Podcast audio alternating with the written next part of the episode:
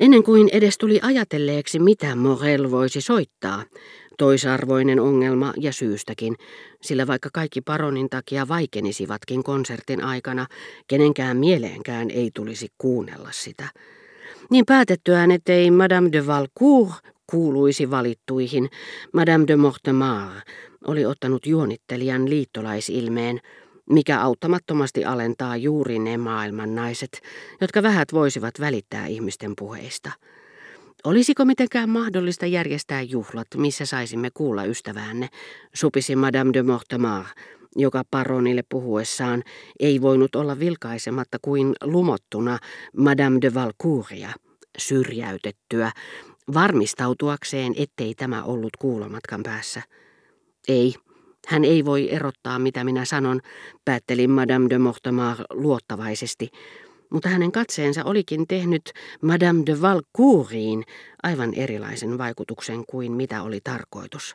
Kas vain, ajatteli Madame de Valcourt tämän katseen nähdessään. Marie-Thérèse suunnittelee Palamedin kanssa jotakin, mihin minä en pääse mukaan. Tarkoitatte varmaan suojattiani, koresi Monsieur de Charlie, joka ei kunnioittanut serkkunsa kielellistä sen paremmin kuin musikaalistakaan lahjakkuutta. Sitten välittämättä vähääkään mykistä rukouksista, joita rouva Aneli anteeksi hymyllään. Mutta totta kai, hän kuulutti niin kovaa, että koko salonki saattoi sen kuulla, vaikka onhan tämän tapaisella operaatiolla vaaransa, kun tenhoava persoonallisuus siirretään uuteen ympäristöön, missä hän väkisinkin vähän menettää ylimaallista lumavoimaansa tai joutuu joka tapauksessa soveltamaan sitä. Madame de Mortemar ajatteli, että hänen kysymyksensä mezzo voce, pianissimo, olivat menneet hukkaan ämyristä lähteneen vastauksen jälkeen. Hän erehtyi. Madame de Valcourt ei kuullut mitään, koska ei ymmärtänyt sanaakaan. Hänen levottomuutensa lauhtui ja olisi hävinnyt kokonaan, ellei Madame de Mortemar siitä pelosta, että jäisi kiinni ja joutuisi kutsumaan Madame de Valcourtin, jonka kanssa oli liian hyvissä väleissä syrjäyttääkseen hänet, mikäli toinen saisi asiasta vihiä, olisi taas kohottanut katsettaan Editin suuntaan. Ikään kuin ei olisi halunnut päästään näkyvistään uhkaavaa vaaraa, vain kääntääkseen sen nopeasti pois, siten ettei sitoutunut mihinkään. Hän päätti lähettää tälle heti juhliensa jälkeen paljastavan katseensa täydennykseksi tuollaisen ovelaksi otaksutun kirjeen, joka itse asiassa on yhtä kuin täydellinen ja allekirjoitettu tunnustus. Esimerkiksi näin.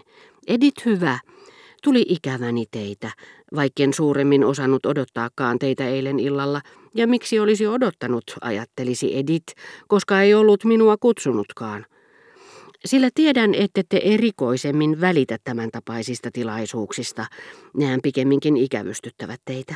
Siitä huolimatta olisimme olleet erittäin otettuja, jos olisitte tullut, Madame de Mortemar ei koskaan käyttänyt termiä otettu, paitsi kirjeissä, joissa yritti antaa valheesta todennäköisen kuvan.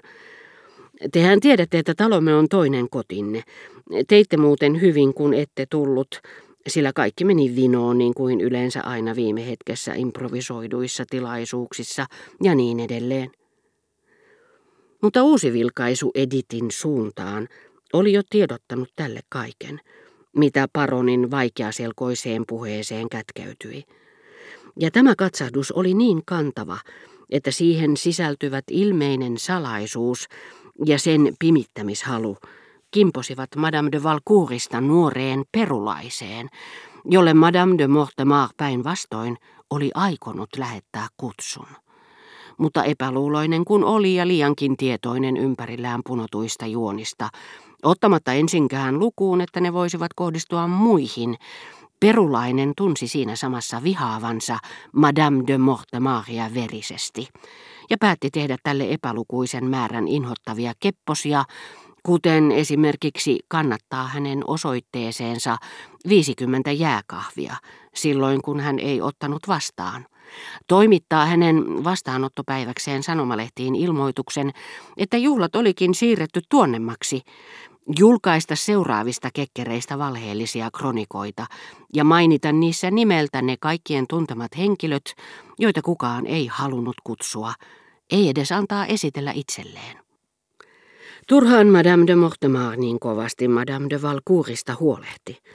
Monsieur de Charlie ottaisi kyllä muuttaakseen suunnitellun tilaisuuden luonnetta huomattavasti enemmän kuin tämä rouva läsnäolollaan.